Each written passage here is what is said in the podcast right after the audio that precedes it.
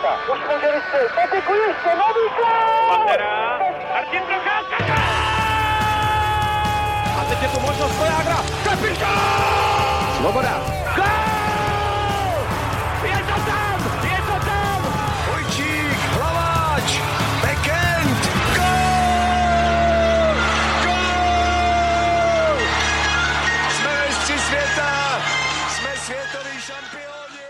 Dobrý den, zámořská NAL pokračuje v rychlém tempu i v playoff a zatímco série mezi Torontem a Montrealem teprve skončila, tak druhé kole je už v plném proudu. Tak vítejte u dalšího dílu Hokej Focus podcastu, ve kterém se tentokrát podíváme na to, co nás čeká ve druhém kole vyřazovacích bojů. A já už zdravím novináře Matěj Hejdu. Ahoj Matěji.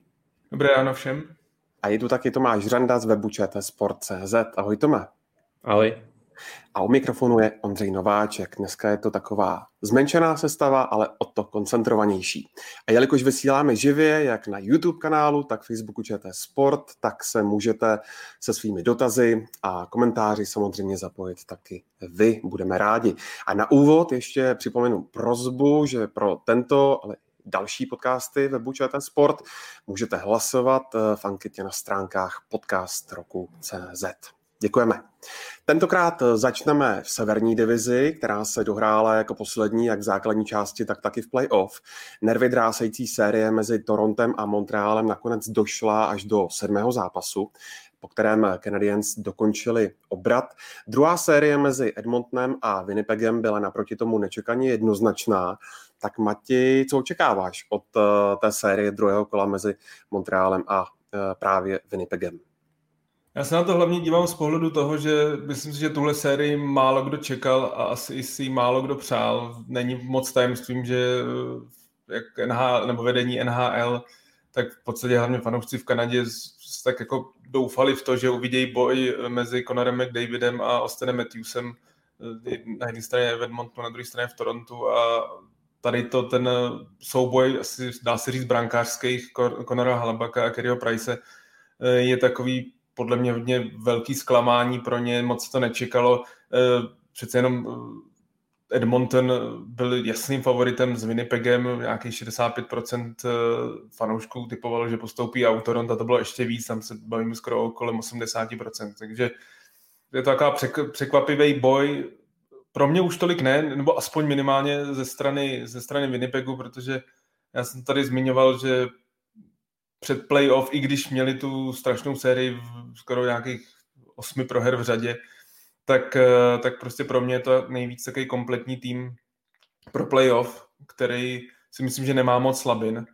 Vím, jsem na to tehdy schytal poměrně kritiku, ale v tom prvním kole se to prostě projevilo. Winnipeg vyhrál jednoznačně 4-0. Eh, myslím si, že kdo se díval na ty zápasy, minimálně na ty první tři zápasy, tak eh, by nemohl říct, že, že to bylo jako jednoznačný. Já si myslím, že Edmonton byl i po většinu zápasů lepší tým, ale prostě Edmonton už tradičně dojíždí na to, že nejenom, že má, samozřejmě má dva možná i nejlepší hráče na světě, nebo Conora McDavida, jasně nejlepšího hráče, ale Leona Dreisaitla v té uší špičce, ale pak, když se prostě na ten tým díváte ze široka, tak už tam je pak jako jenom několik hráčů, kteří jsou fakt dobří a zbytek, zbytek jsou hráči, který si dovolím říct, který třeba v Edmontonu hrají i v druhé, třetí léně, tak by v jiných týmech NHL nehráli, buď to nehráli, anebo hráli ve čtvrtý léně. Zkrátka ne, ta, ta šířka toho kádru je, prostě, je, je malá a to se projevilo. Prostě uh, Winnipeg uh, se poučil z té základní části, kdy, kdy se mu na ně nedařilo uh, na Edmonton a, a v podstatě totálně dokázal zastavit Conora McDavida s Leonem Dreisaitlem a když pak zastavíte tyhle ty dva, tak Edmonton už prostě nemá tu odpověď. A i třeba Mike Smith, který chytal velmi dobře v základní části a myslím si, že v playoff nebyl špatný, tak v těch klíčových chvílích eh, taky pustil eh, několik blbých gólů. Na druhé straně Conor Halabak eh, naprosto exceloval. A pro mě zkrátka postup, jak, jak jsem říkal, já jsem, já jsem to typoval, věřil jsem Winnipegu, a zase tak velký překvapení to, to není a myslím si, že prostě v Edmontonu uh, mají už jasně, musí vědět, že prostě ten tým se musí rozšířit, že s tímhle tím úzkým jádrem se takhle, takhle prostě playoff nedá hrát. No a na druhé straně uh, Toronto, Montreal, tak uh, tam jsem samozřejmě uh, trošku zapojil nějaký ty svoje emoce.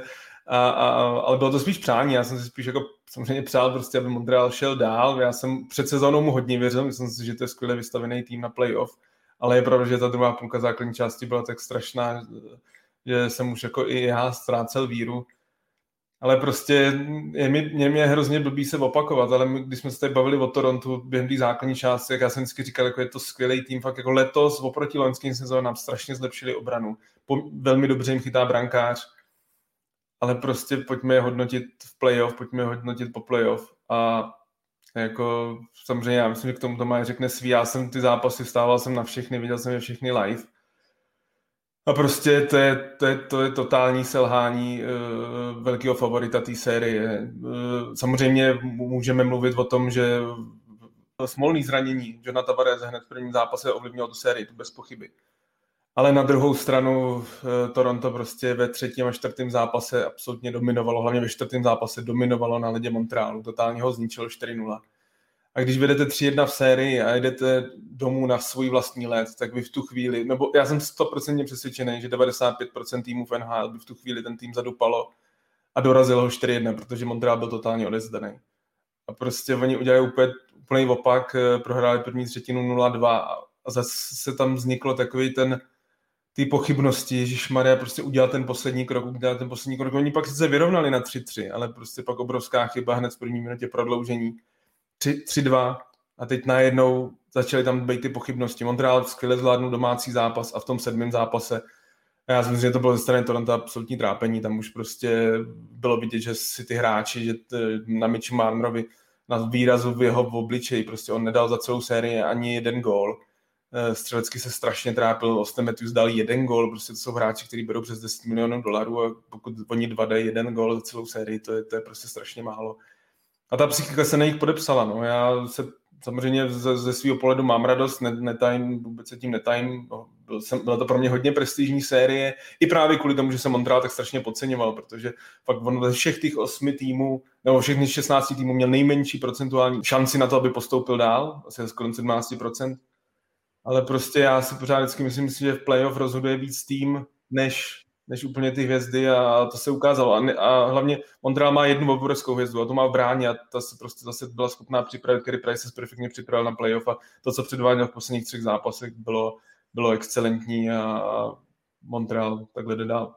V tom posledním zápase vlastně uh, ze včerejška na dnešek i uh, hvězda zápasu Price. Ještě mi řekni, uh, Matěj, a možná se k tomu dostane i Tomáš za chvilku, ale ten vzájemný souboj, který čeká právě Montreal a Winnipeg, tak eh, favorizuješ spíše Winnipeg, když se podíváš na to, jakým způsobem si poradil s Edmontonem? Já ho favorizuju, já ho favorizuju, věřil jsem už před tím playoff, uh, myslím si, že rozhodne, volím si říct a unava, protože si myslím, že to, že zvládli prostě tu sérii 4-0, samozřejmě hodně se mluví o tom, že teď týden nehráli, jestli nebudou vstupovat do té série trošku Eh, nerozehraný, ale já tohle prostě nevěřím. Já si myslím, že je výhoda v playoff prostě si odpočinout, doléčit ty drobné zranění. Byli tam hráči, kteří tam hráli trošku přes bolest a teď měli týden odpoč- víc než týden odpočinku a budou, budou ready a Montreal emocionálně strašně, jako ta, přece jenom berme to, že ta, to derby s Torontem je to byla nejvíc sledovaná série suverénně, to prostě to jsou obrovský fanouškovský základny. A ty hráči to cítí, ty, ty hráči do toho jdou, já si dovolím trošku říct, že pro některé ty hráči to bylo skoro, jak kdyby to bylo finále Stanley Cupu. A myslím si, že se to projeví na začátku té série, že Winnipeg bude připravený, Montreal bude podle mě ještě hlavou trochu, trochu to hraje už hned ve středu, takže v podstatě má jenom den odpočinku, kdy přeletí do Toronto do Winnipegu a myslím si, že to se projeví, takže eh, já čekám, eh, nečekám 4-0, to určitě ne, myslím si, že to mohlo být trochu vyrovnaný, ale, ale myslím si, že Winnipeg tím, že bude odpočetější, tím, že bude mentálně líp připravenější. Na rozdíl právě od Toronto Edmonton, Edmontonu líp zvládá tyhle ty jako vyrovnaný zápasy na málo gólů, protože já bych nečekal, že v téhle sérii dvou absolutně elitních brankářů v playoff bude padat hodně gólů. Takže si myslím, že Winnipeg eh, tu sérii zvládne a už jsem říkal předtím, že si myslím, že Winnipeg půjde z této divize dál. Ale samozřejmě přeju si, abych se mýlil. No, já jsem se bohužel nemýlil v té prognóze před playoff, kdy jsem říkal, že Montreal uh, bude mít největší šanci, pokud se série natáhne na sedm zápasů uh, proti Torontu. A to se bohužel stalo. Z pohledu Toronto uh, projevily se prostě ty pochybnosti, jak Matěj říkal, ta velká nedůvěra v sebe sama byla hrozně cítit z hráčů Toronto.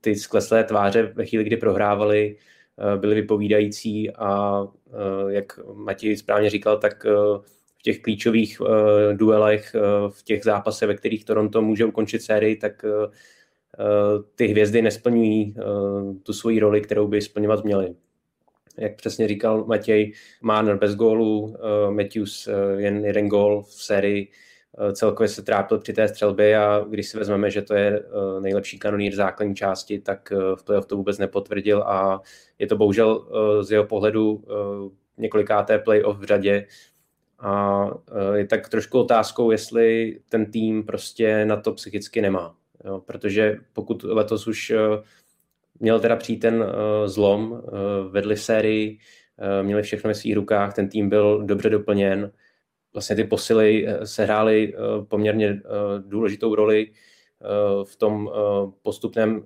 zestupu toho týmu i v té základní části, tak v playoff přesto to prostě nestačilo.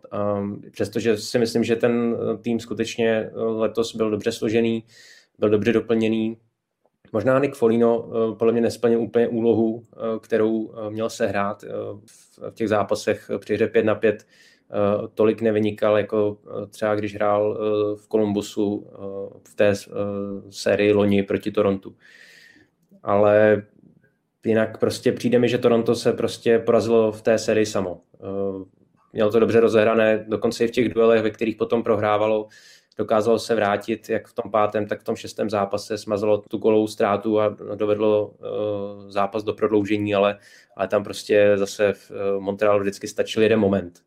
Takže to vždycky potom ještě, ještě víc srazí a myslím si, že klíčový byl ten šestý zápas, ve kterém Toronto uh, v tom prodloužení mělo, měl neskutečný tlak, hrál se prakticky jenom na branku Montrealu a uh, vlastně Canadiens eh, jednou ujeli a vystřelili ještě takovou tyčovanou střelou, eh, rozhodli v prodloužení.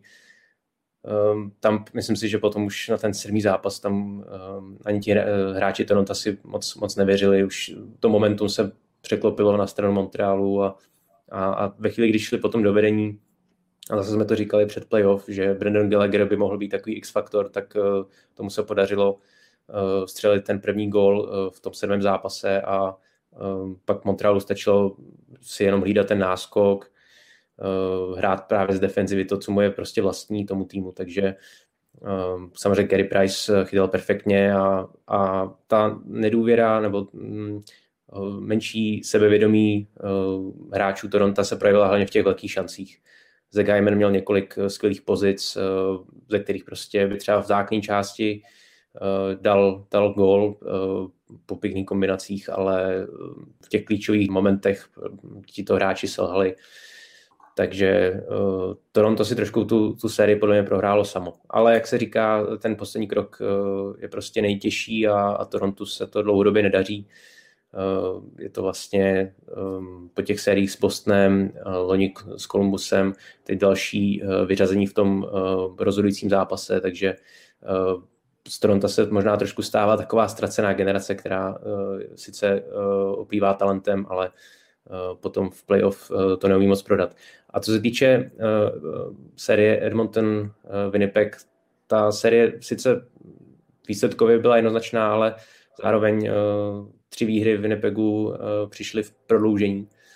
A rozhodujícím momentem té série podle mě byl ten třetí zápas, kdy Edmonton vedl nějakých 10 minut před koncem o tři góly a přesto uh, potom padl uh, v prodloužení, takže Edmonton také trošku jako Toronto dojíždí na to, že ty hvězdy září v základní části, ale potom v playoff se jim tolik nedaří. Conor McDavid jen v vozovkách jen bod na zápas a Leon Draisaitl měl pět bodů ze čtyř zápasů. Uh, to, je, to je prostě málo na hráče, kteří v základní části jsou schopni udělat přes 100 bodů. Uh, i, i vlastně v té zkrácené eh, sezóně letos, takže um, McDavid uh, a Dreisaitl taky um, úplně nesplní tu úlohu uh, ve vyřazovací části. Já bych jenom doplnil dvě věci.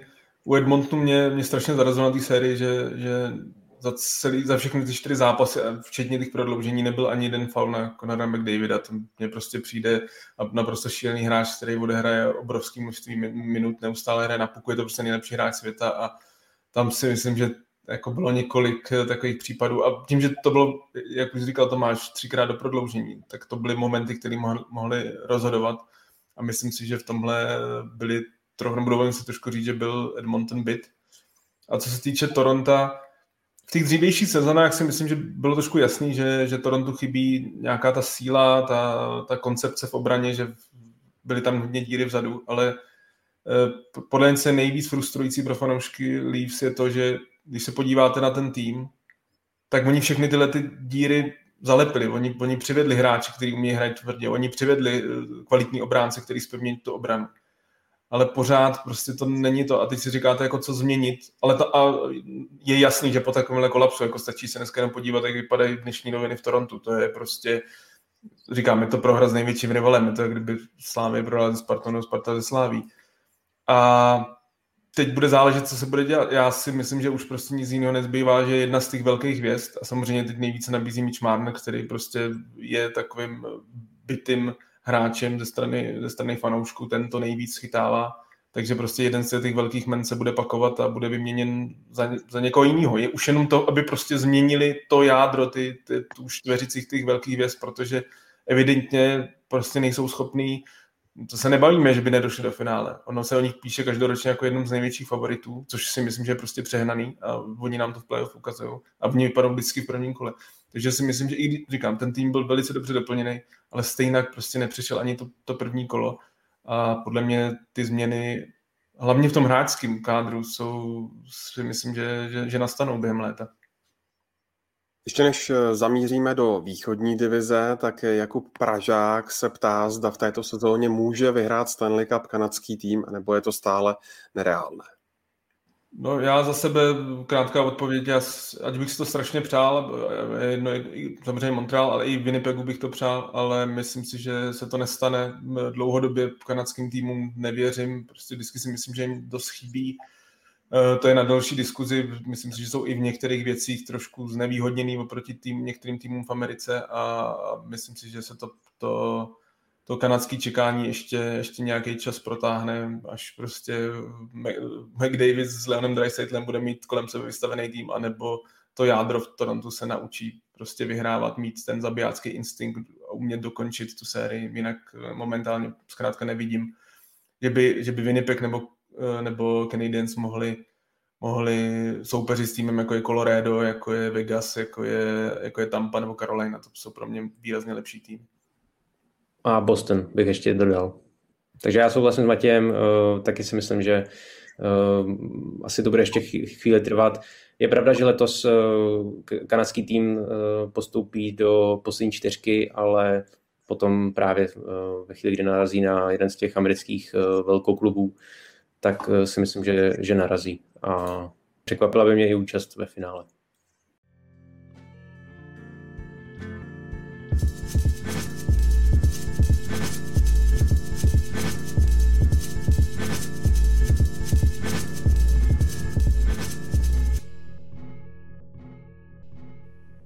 Pojďme na východní divizi. Eh, ta je v playoff zatím nejdál. Pittsburgh v sérii vedl nad New Yorkem Islanders 2-1 na zápasy. Přesto nakonec se vypadl v šesti duelech. Druhý souboj této divize mezi Washingtonem a vítězným Bostonem nabídl pouze pět utkání. Tak eh, to jaká bude série mezi Bruins a Islanders, jejíž aktuální stav je po té výhře v prodloužení New Yorku 4-3 1-1. Já si myslím, že bude tak, jak je teď ten stav, bude hodně vyrovnaná. Pevně věřím a myslím si, že, že bude i dlouhá. Už jako to, že Islanders vyhráli v Bostonu, tak eh, tím vlastně tu sérii takhle prodloužili, není to 2-0 a že by Boston jel do New Yorku a uh, mohl by třeba odskočit uh, do náskoku 3-0 nebo, nebo 3-1 potom po tom čtvrtém zápase. Takže já očekávám, že, že i Boston vyhraje nějaký zápas v New Yorku a, a ta série se může skutečně natáhnout na 7 zápasů. Uh, oba ty týmy jsou uh, dobře vedené, uh, dobře strukturované, ať už organizačně, tak potom na ledě hráčsky. Podle mě ty týmy jsou si dost, dost v něčem podobné Eh, mají, mají slušnou obranu, eh, nebo možná i jedno z nejlepších.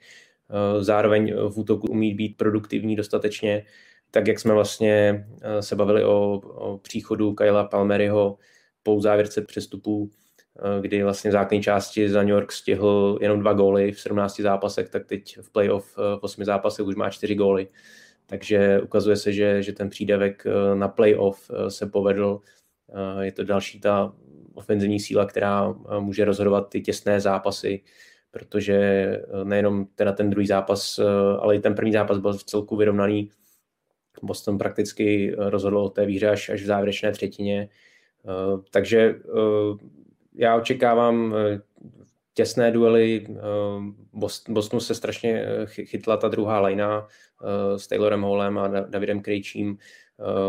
New York Islanders zase, podle mě oni mají možná nejkomplexnější druhou řadu v celé NHL, protože ten útok Bovillier, Nelson, Bailey je podle mě skutečně nejkomplexnější. Oni mají všechno. Oni mají dostatečný důraz, eh, ačkoliv ne, nejsou nějakého velkého vzrůstu, nejsou nějak eh, velcí, mají perfektní techniku, umí dávat góly, mají rychlost. Takže skutečně všichni tyto tři hráči se perfektně doplňují a, a New York vlastně nestojí tolik třeba na té první řadě, kde je zase Matt Barzal, což je vynikající technik, nejproduktivnější hráč, ale ta druhá řada já na ní nejvíc obdivuju to, že eh, v playoff eh, dokáže prostě přepnout ještě o úroveň výš.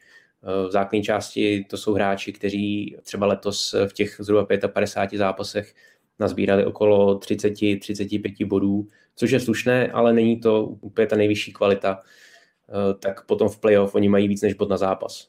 A pravidelně to vlastně potvrzují, že, že v playoff jsou hodně produktivní a, a táhnou New York. Myslím si, že se uh, favorizuje Boston.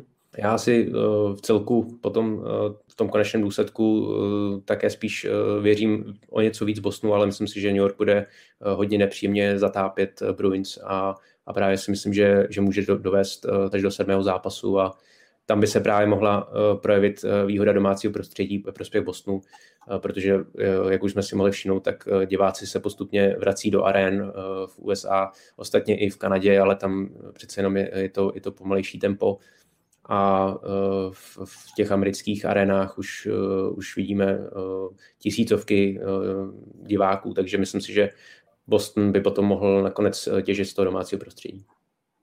Já to vidím podobně jako Tomáš. Myslím si, že ta série je hodně vyrovnaná podle očekávání. Tam si myslím, že nikdo asi nečekal, že by jeden z těch týmů eh, vystřelil, i když je pravda, že Islanders srovnali tu sérii dneska až prodloužení, ale odehráli výrazně lepší zápas. Vlastně vyměnili po tom prvním zápase, když chytal Ilya Sorokin, který chytal skvěle v tom závěru závěru série s, s Pittsburghem a v podstatě si myslím, že on byl hlavní důvod, proč, proč Islanders šli nakonec dál.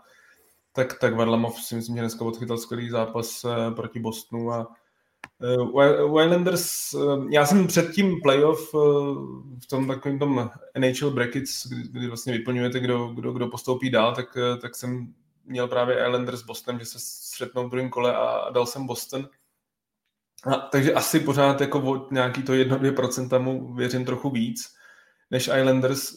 Islanders by potřebovali větší bodový, ale i herní, nejenom bodový, ale i herní přísun od uh, Meta Barzala, jejich vlastně nejproduktivnějšího hráče základní části, jejich největší hvězdu, ofenzivní hvězdu, ale hráče, který zatím v playoff asi i hodně kvůli zranění Anderse Leeho, kapitána, tak, uh, tak se dostrápí. Uh, ofenzivně ještě nedal gol a je to vůbec i ty výkony, co jsem i viděl proti Pittsburghu a teď zatím proti Bostonu, není, není to úplně on, není to takový ten hráč, který, jak ho známe, který podobně jako Conor McDavid nebo podobně jako Nathan McKinnon umí vzít půlka, projet celý hřiště, jak se říká, udělat gol, buď toho dát, nebo prostě obehrát dva, tři hráče a pak nahrát někomu dovolný, dovolný pozice. V tomhle zatím v tom playoff tím, že mu na místo Leo hraje na křídle Leo Komarov, což samozřejmě není hráč do první liny, tak, eh, tak si myslím, že ta první lina se trochu, trochu trápí.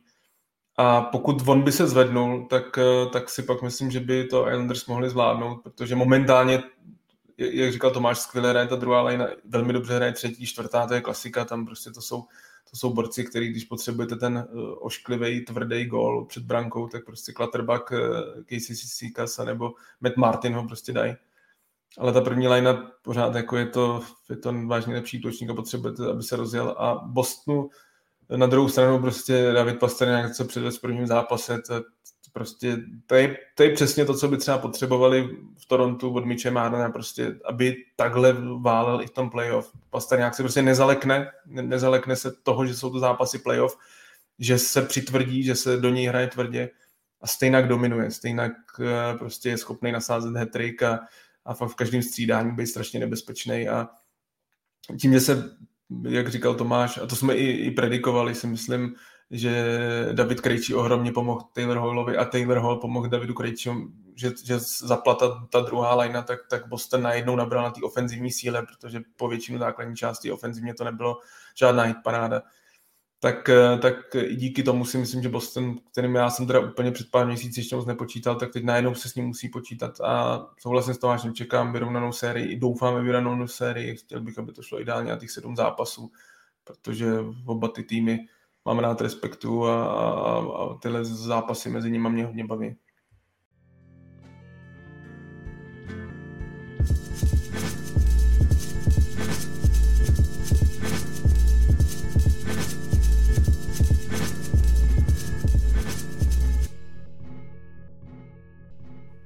Centrální divize, to je naše třetí téma. Eh, tam prošli do dalšího kola schodně po šesti zápasech obhájci Stanley Cupu z Tampa Bay a také Carolina.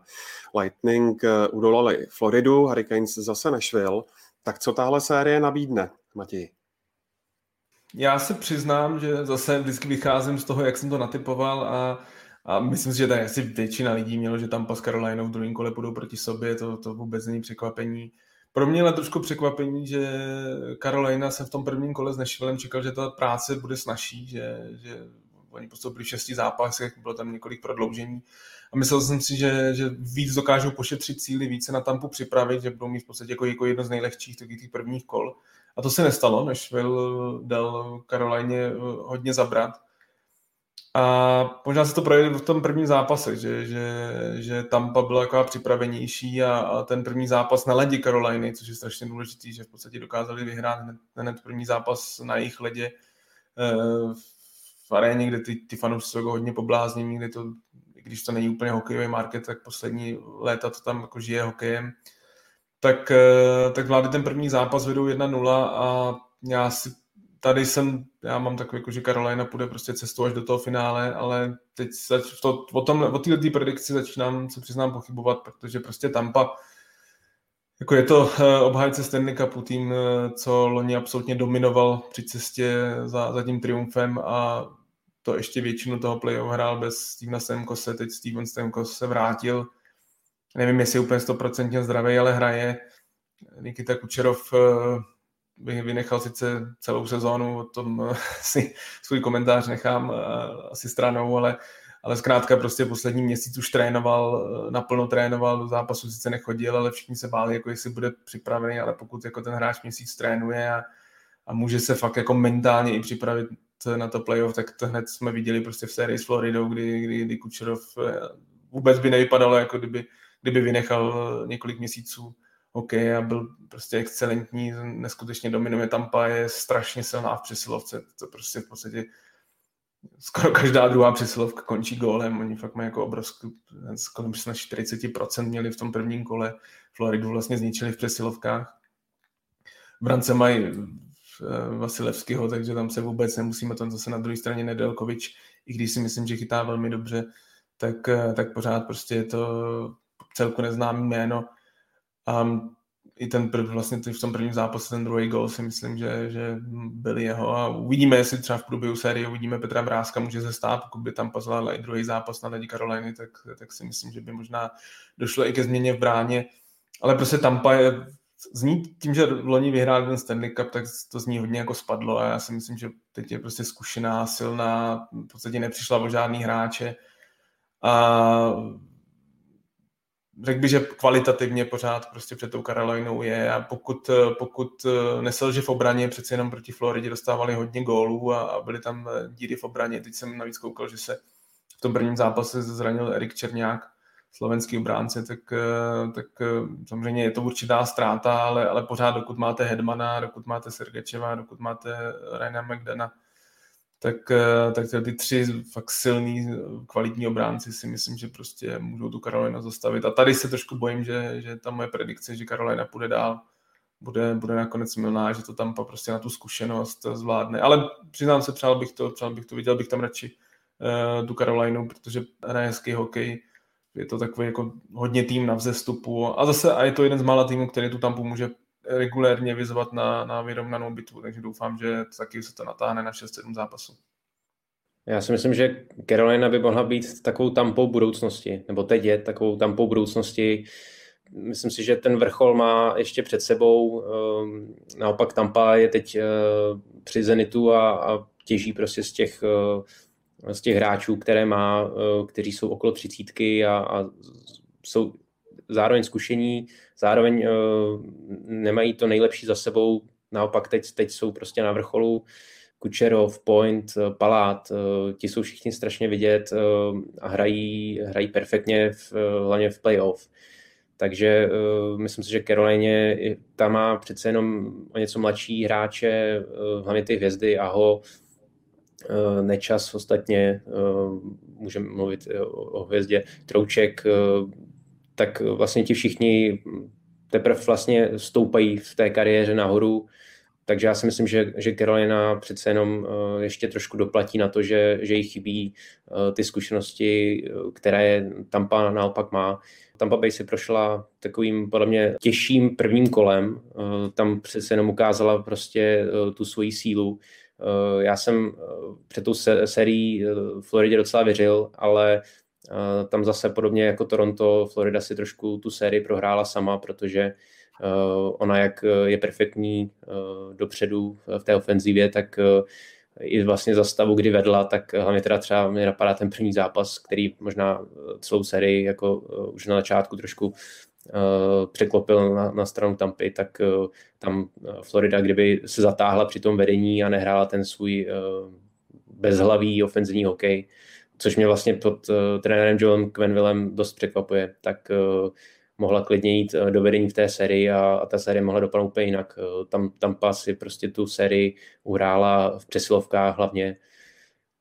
Z toho nejvíc těžila, protože při hře 5 na 5 uh, mě osobně přišla Florida daleko lepší, výraznější, měla víc nebezpečných příležitostí a, a, a gólových šancí. Ale uh, Tampa prostě to hrál na tu zkušenost a co se týče toho zranění Černáka, tak právě myslím si, že se ještě ukáže, uh, jak prozíravý tah byl uh, příchod uh, obránce Savarda z Kolumbusu, který si teď uh, Tampě bude hodně hodit, takže ona se s tím vypořádá. A myslím si, že zase Tampa prostě i proti Carolině, která třeba bude v některých chvílích taková rozlítanější, tak Tampa prostě uh, bude trpělivá, ona ví, že prostě si ty zápasy umí, umí uhrát třeba na konci zápasu, v těch důležitých momentech přijde třeba ve třetí třetině přeslovka a, a tu prostě zužitkuje, protože Kučerov je v neskutečné formě i přes tu velkou pauzu. Já jsem měl docela obavy, v jaké fazóně se vrátí. To samé Stemkos. Ten sice třeba při hře 5 na 5 není podle mě až tak vidět, ale zase prostě on je produktivní eh, v přesilovkách, takže v této sérii proti Carolině věřím Tampa Bay. Já bych ještě v krátkosti dodal, když jsem se i koukal na podování Karoliny, tak já si myslím, že Karolina potřebuje větší přísun od eh, Andreje Svečníkova, hráče, který v minulosti vlastně dvojku draftu hráč, který by měl být jednou z ofenzivních, možná největší ofenzivní hvězdou Karoliny On má v playoff zatím jeden gol a je to zároveň hráč, který je velký, je rychlej, je silový, umí, umí přitvrdit. Ale myslím si, že po tom těžkém zranění loňské sezóny, zatím, zatím, když se na něj dívám, tak eh, mi přijde jen trošku stínem toho hráče, co, co, co zvládnul. Myslím si, že pořád ještě není, i když vlastně bude hrát celou základní část, ale není úplně uh, není stejný. A to, to, si myslím, že by mohl být takový jako X-faktor, kdyby on se jako dostal do té formy, kdyby on víc promluvil do té série, protože zatím, když se díváte, tak Sebastian Aho hraje skvěle, Martin Nečas hraje skvěle. Uh, Jordan Stahl, prostě hráč, vlastně kapitán toho týmu, který dal několik rozhodujících gólů vlastně v sérii s Nashvillem, tak taky prostě to není už zase borec, který by dával tolik gólů a, a, a hraje velmi dobře. A ten Svešnikov je podle mě hráč, který, od kterého Carolina čeká víc. A pokud on by se rozjel a samozřejmě i možná i větší bodový přísun od té za mě absolutně elitní obrany Karoliny, tak uh, pak bychom mohli mluvit jinak, ale zatím prostě tam na tu zkušenost a na to, jak dokázala uh, chytře obejít pravidla a připravit si ten tým v plné síle na, na, na, na playoff, tak, tak si myslím, že teď momentálně je favoritem.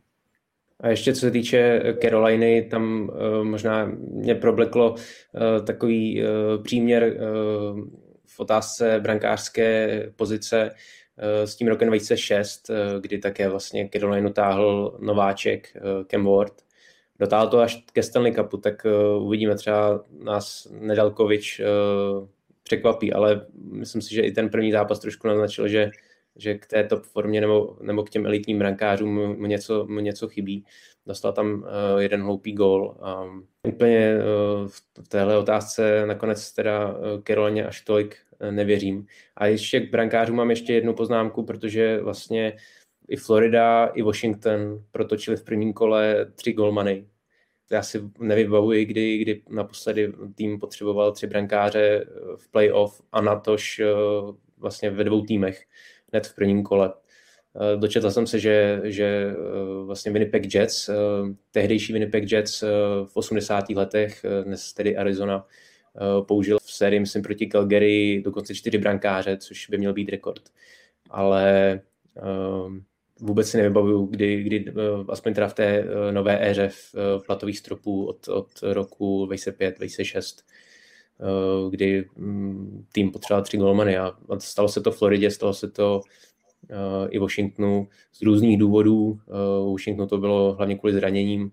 U Floridy tam už trošku nevěděli, kdo by měl spíš chytat. Nakonec ten tak se Spencerem Knightem byl podle mě skvělý a držel vlastně Floridu ve hře o postup, ale i tak na Vasilevského to potom nestačilo v té konfrontaci.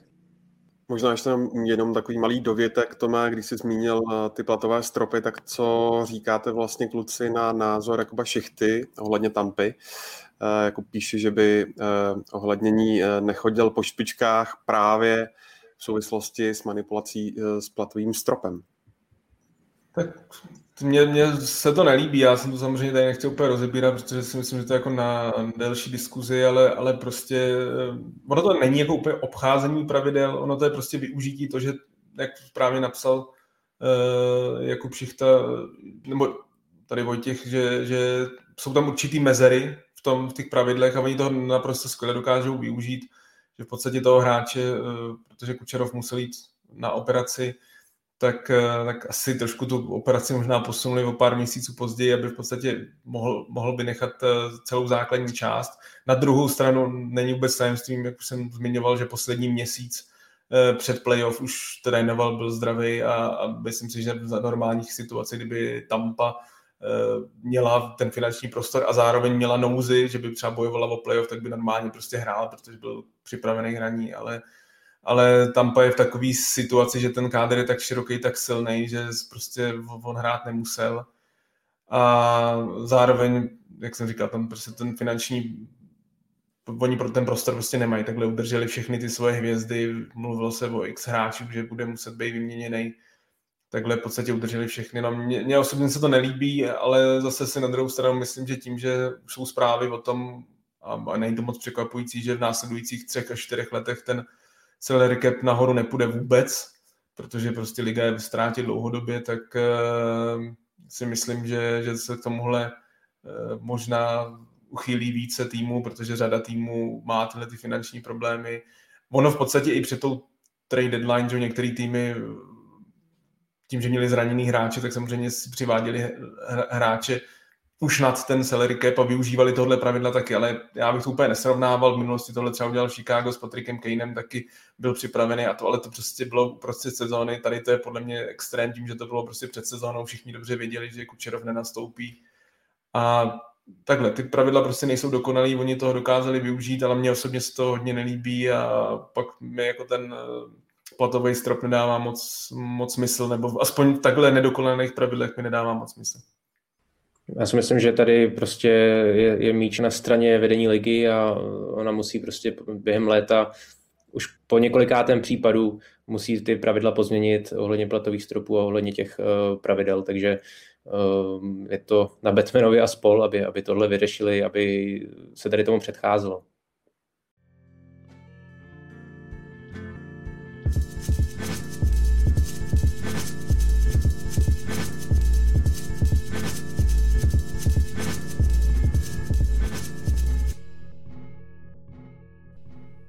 Tak se posuňme do západní divize, protože tam došlo k očekávanému souboji mezi Colorádem a Vegas. Avalanche neměli slitování se St. Louis.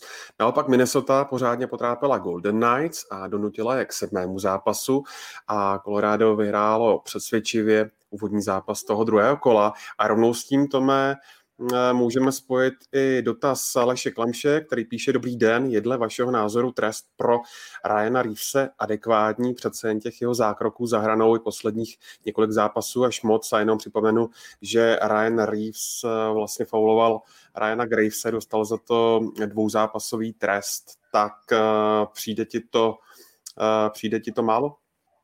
Eh, já se přiznám, eh, že spíš si myslím, že to, je, že to je takový výchovný trest, protože když to třeba srovnáme, že tam vlastně šlo o to, že, že Reeves eh, vlastně takové potyčce strhl Gravese na led, což mohlo být v konečném důsledku dost nebezpečné, mohlo dojít k vážnému zranění. Takže já si myslím, že spíš z mého pohledu těch nebezpečných zákroků i v minulosti a bavili jsme se tady vlastně v minule o tomu Wilsonovi, on, on je podle mě schopný jako daleko, daleko brutálnějších eh, zákroků, nebez, daleko nebezpečnějších a eh, ten trest bývá někdy jen, jen finanční. Takže já si myslím, že dva zápasy jsou podle mě takové spíš, spíš výchovné. Podle mě, pokud by vlastně ten pád na led nebyl až tak nebezpečný, tak, eh, tak by třeba ani nedostal žádný, žádnou stopku, eh, protože skutečně to byla taková potička v rámci prostě playoff, když si vzpomenu eh, už jen prostě třeba na Ovečkinovou píchnutím hokejkou mezi nohy v základní části, anebo potom právě na ty Wilsonovy zákroky, hit na hlavu u mantinelu v plné rychlosti, tak eh, to mi přijde daleko, daleko nebezpečnější. Takže já si myslím, že tady to je spíš eh, takový, takový výchovný eh, pohlavek. Přece Reeves patří také za jednoho z těch tvrdších hráčů, který prostě nechodí pro ránu daleko, takže tady si myslím, že spíš NHL chtěl nastavit nějaký trend jak pro něj, tak i, i pro playoff. Já víceméně s tebou souhlasím. Já si myslím, že ano, je, byl to tvrdý zákrok, ale, ale prostě tyhle, jak říkáš, ty potyčky tam jsou. Eh, samozřejmě hodně se mluví ze strany Coloreda, kdy vlastně v tom prvním kole eh, na zem kadry dostal 8 zápasů za to, že se střelil uh, Justina Folka, obránce St. Louis, tak to hned porovnávají, proč on dostal 8 a tady jenom 2, ale prostě za mě já jsem velký asi kritik prostě na Zema Kadryho, já si myslím, že on v playoff prostě absolutně nedokáže udržet ty emoce. A, a ten fal byl naprosto brutální, protože byl prostě v plné rychlosti loktem do hlavy, to, to, je, jako, to je to úplně nejvíc ukázkový zákrok, který liga chce vymítit. A já jsem přiznám, že jsem jako minimálně 6 zápasů čekal. A tím, že to bylo už po několikátý, tak těch 8 eh, mě za stolik nepřekvapilo, on se proti tomu odval, uvidíme, jak to nakonec zapadne, ale s tím Reevesem, eh, já si, i ty dva zápasy, já si myslím, že prostě pro Vegas je to poměrně velká ztráta, samozřejmě to není hráč, který eh, bude rozhodovat ty zápasy, on nebude hrát tolik, ale, ale je to prostě hráč, který ten, ten soupeř víc tým ví, že Ryan Reeves je na ledě, je, je to ještě jako jeden z těch úplně posledních možná hráčů, který je v podstatě skoro bytkař, hráč, který prostě se umí rvát, není úplně hokejově eh, nějak extrémně nadaný, ale je prostě velký, silný a soupeř se ho, řeknu to na rovinu, bojí a když tam prostě ty dva zápasy nebude, tak si myslím, že pro Vegas to je ztráta a zase, zase poměrně velká výhoda pro Colorado, který už takhle začalo tu, tu sérii naprosto skvěle. Začalo jí skvěle a když to zhodnotíte, tak favorizujete právě Colorado proti Vegas. Já si myslím, že tak, jak eh, Colorado eh, vletělo do té série, tak možná uh, už na začátku dalo ten tón sérii, protože Vegas si prošlo těžkou, náročnou sérií s Minnesota. Aspoň nějaký typ mi vyšel, takže já jsem typoval sedm zápasů a, a že Vegas postoupí. A právě Colorado si docela snadno poradilo se St. Louis, které v mnoha ohledech uh, je, je Vegas dost podobné, tak je, tam má uh, několik starších hráčů, hlavně v obraně, sice jsou ohromně zkušení, ale, ale přece jenom ta energie, která jde z hráčů Koloráda, ta rychlost, myslím si, že s tady tím by mohlo nakonec Vegas mít velké problémy.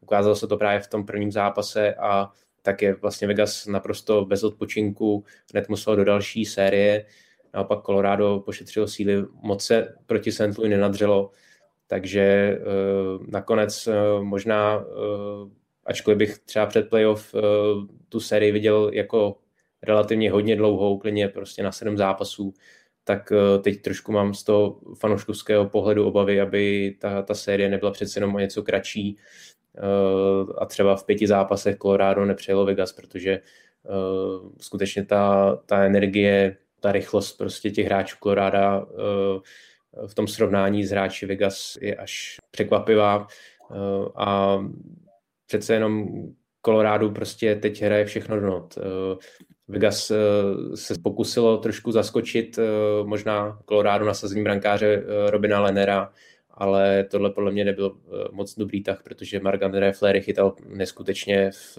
v sérii proti Minnesota. Byl, byl skutečnou oporou, měl skvělá statistická čísla. A ačkoliv mu třeba chtěli dát odpočinout, tak si myslím, že přece jenom to nasazení Lenera se úplně nepovedlo. Takhle Vegas eh, přišlo ten první zápas, ztratilo dost jednoznačně a uh, myslím si, že Golden Knights budou mít problém vlastně zachytit uh, ten, ten start uh, Colorado a ve chvíli, kdyby to třeba bylo 2-0 a jelo se potom do Vegas, uh, Vegas by nestihlo zareagovat, tak uh, skutečně ta série pro ně může být hodně rychlá. Colorado nemá až na Kadryho prakticky žádný problém v sestavě. Grubauer, jeho zdraví stále drží, navíc chytá skvěle. Takže teď to má Colorado eh, ve svých rukách a myslím si, že, že právě ta, ta energie toho mladšího týmu, přece jenom dost mladšího týmu, by mohla potom hrát eh, velkou roli. Já za sebe ohromně věřím Colorado. Já jsem se před sezónou říkal, že je to pro mě největší favorit. Říkal jsem to před playoff. Až mi teda překvapilo, že rozsekali St. Louis až takhle jednoznačně 4 na zápasy. A Colorado v loňské sezóně tak jako pootevřelo to svoje okno k tomu bojovat o ten Stanley Cup. Myslím si, že se dokázalo poučit z, té série s Dallasem, že, že taky muselo přidat určitý elementy, eh, rozšířit ten útok, aby to nestálo jenom na tom prvním útoku. A, a dneska já, já, možná to je až moc, moc odvážný, ale už jsem to myslel předtím playovat, si myslím, že pokud se nezraní Filip Grubauer v brance, tak si myslím, že nikdo Colorado nezastaví a že to vyhrajou celý, protože prostě ten tým je, mně se třeba strašně podobně jako u Caroliny, že se hrozně líbí ta jejich, ta jejich obrana.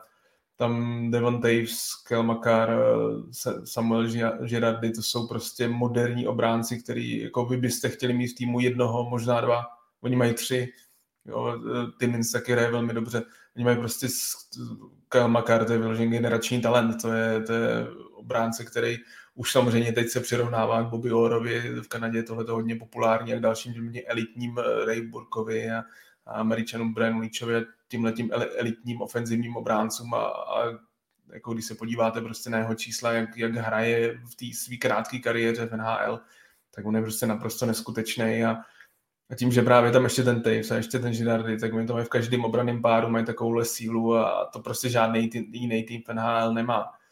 Takže pro mě Colorado je fakt suverénně největší favorit. Eh, navíc Nathan McKinnon, hráč, který eh, podobně jako Matthews, podobně jako McDavid, je v podstatě v té jako elitní top trojce, top pětce hráčů, ale na rozdíl od nich, prostě on ještě v playoff přepne na vyšší level a hraje ještě líp. Je to nejproduktivnější, v podstatě bude hrát pět zápasů, je to nejproduktivnější hráč playoff. Eh, hraje fakt neuvěřitelně, jestli jste viděli ten, myslím, že šestý gol v zápase, eh, v tom zápase z Vegas, tak prostě projede celý hřiště a ty obránce absolutně nestíhnou zareagovat. On, on našlápne a má takovou rychlost.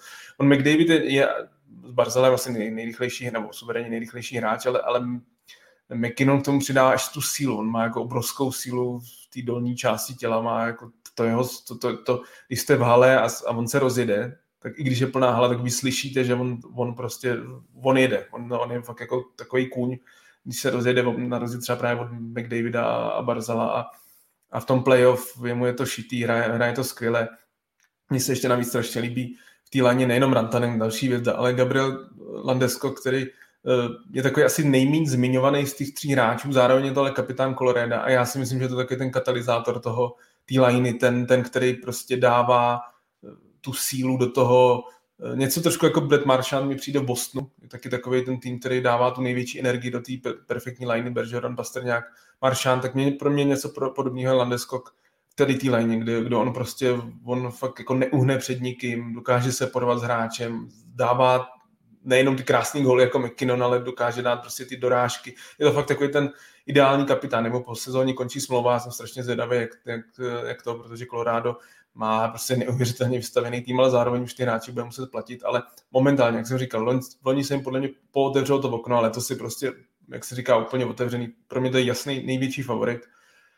A Vegas, prostě když se podíváte třeba na pozici centra, tak já si myslím, že oni prostě nemůžou, i přes absenci Kadryho, oni prostě nemůžou na pozici centra konkurovat uh, Colorado a tam si myslím, že je největší jako nepoměr mezi těma týmama. Takže pokud se nezraní Filip Grubauer, já bych byl ohromně překvapený kdyby Vegas, ač pro strašně moc lidí velký favorit, jeden z podstatě největších a hodně lidí si myslel, že Vegas bude z ty divize dál a pokud by šlo, tak si myslím, že má velkou šanci, ale prostě Colorado je pro mě, je to prostě světá mašina, hraje v něco jako Detroit svýho času, nebo Blackhawks prostě mezi 2.10 2.15, prostě je to dominantní tým a, a myslím si, že letos to potvrdí a vyhraje to celý.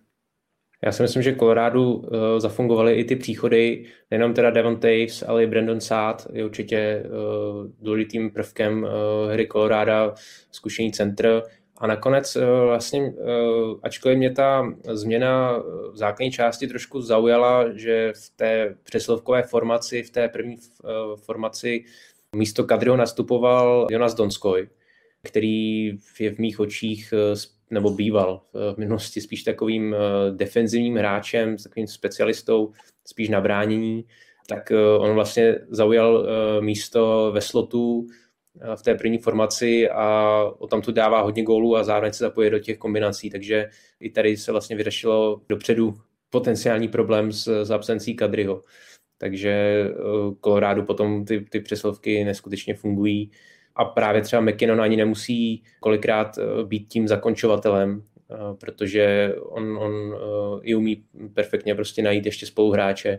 Jiný typický kanonýr by třeba jenom střílel, ale on právě prostě ještě najde třeba Landeskuga, který do, doklepne nebo stečuje jeho přihrávku, takže skutečně Colorado, ačkoliv hodně stojí na McKinnonovi, On podle mě tvoří eh, drtivou část eh, té celkové ofenzivy, tak eh, zároveň prostě se umí, umí rozdat, umí, umí tvořit tu hru.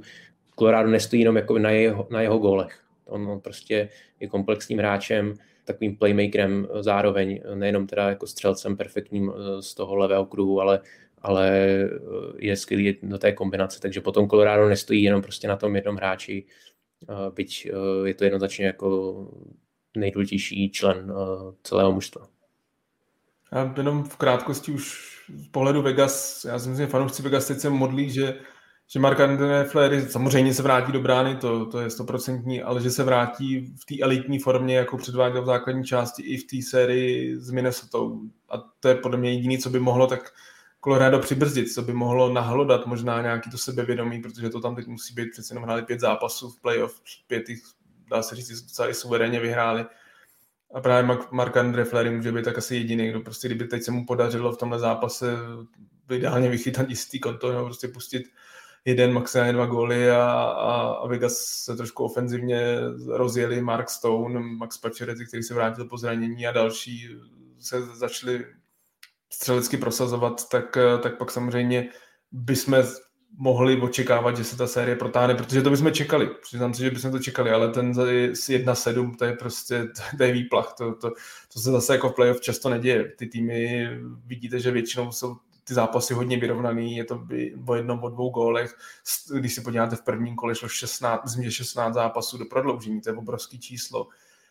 Ale prostě 7-1 je 7-1 a to, to, to s tou psychikou hodně zamává, takže fanoušci Vegas teď prostě musí modlit, že Mark André Flery to zavře v druhém zápase a, a vrátí Vegas sebevědomí. Pokud ne, pokud eh, i jeho rozstřílej, tak pak si myslím, že by to mohlo být až překvapivě krátká série. Já si myslím, že i v té uh, letošní specifické sezóně se dočkáme dalšího rekordu, co se týče nasazování brankářů v playoff, protože ta neustálá rotace ve všech týmech nebo ve většině týmů eh, je, je skutečně neuvěřitelná podle mě a já teda nevím, kdy, jestli se to ještě třeba bude někdy opakovat, protože při klasické sezóně skutečně ten tým většinou prostě sází na tu jedničku. Pak když možná chce třeba něco změnit na poslední chvíli, poslední zápas, třeba tam jde dvojka výjimečně, ale, ale to skutečně ta rotace, i když prostě tým šlape nebo právě postoupí, dojde ke změně New York Islanders, další příklad. Sorokin víceméně vychytal eh, postup Islanders a eh, proti Bostonu zase vidíme Varlamova, v brance. Takže tohle je další prostě střípek do té, do té zvláštní sezóny, která se asi nebude opakovat a, a ta brankářská otázka je skutečně z mého pohledu hodně zajímavá letos. A prakticky nejvíc mi přijde zase z tohohle pohledu, že nejvíc z toho těží třeba právě Colorado nebo Tampa, eh, které mají eh, ty jasně dané jedničky, jedny z nejlepších golmanů a ti vlastně eh, mají tu veškerou porci zápasů a, a nakonec potom ten tým z toho asi nejvíc, nejvíc těží. Tady by bylo strašně zajímavé, kdyby náhodou zase ta série protáhla. A pak, pak jsem trošku skeptik, jestli Filip Grubauer je schopný třeba kdyby náhodou, já teď nevím, jak je úplně rozpis těch dalších zápasů, ale kdyby třeba byly dva zápasy ve dvou dnech, tak uh, tam si myslím, že mohl být problém, protože Grubauer je často zraněný hráč, má taky chronické problémy s tříslama a tam pak by mohl být problém, protože prostě Devin Dubnik, já se přiznám, že mu moc nevěřím v téhle fázi kariéry, v které se nachází a pak prostě myslím si, že Colorado pořád má prostě jenom toho jednoho golmana, ale pokud bude zvládat ty série takhle, že bude prostě vyřazovat týmy 4-0, 4-1 na zápasy, tak eh, pak eh, Grubauer bude čerstvý, bude odpočatý a je to brankář, který dokáže dovést až na vrchol. Tak jo, eh, z Hokej Focus podcastu všechno. Matěj a Tome, moc krát díky za vaše zevrubné analýzy a postřehy. Já děkuji moc za pozvání. Díky. No a díky taky vám, že jste se dívali nebo díváte ze záznamu, a nebo že nás posloucháte ze záznamu. Já ještě připomenu eh, naší prozbu, pokud eh, se vám Hokej Focus podcast líbí, rádi ho posloucháte, tak pro něj můžete až do neděle 6. června hlasovat v anketě na webu podcast roku.cz a klasicky nás najdete na starých dobrých adresách, jako je Spotify, YouTube nebo Apple podcasty. Tak se mějte krásně a zase někdy na viděnou.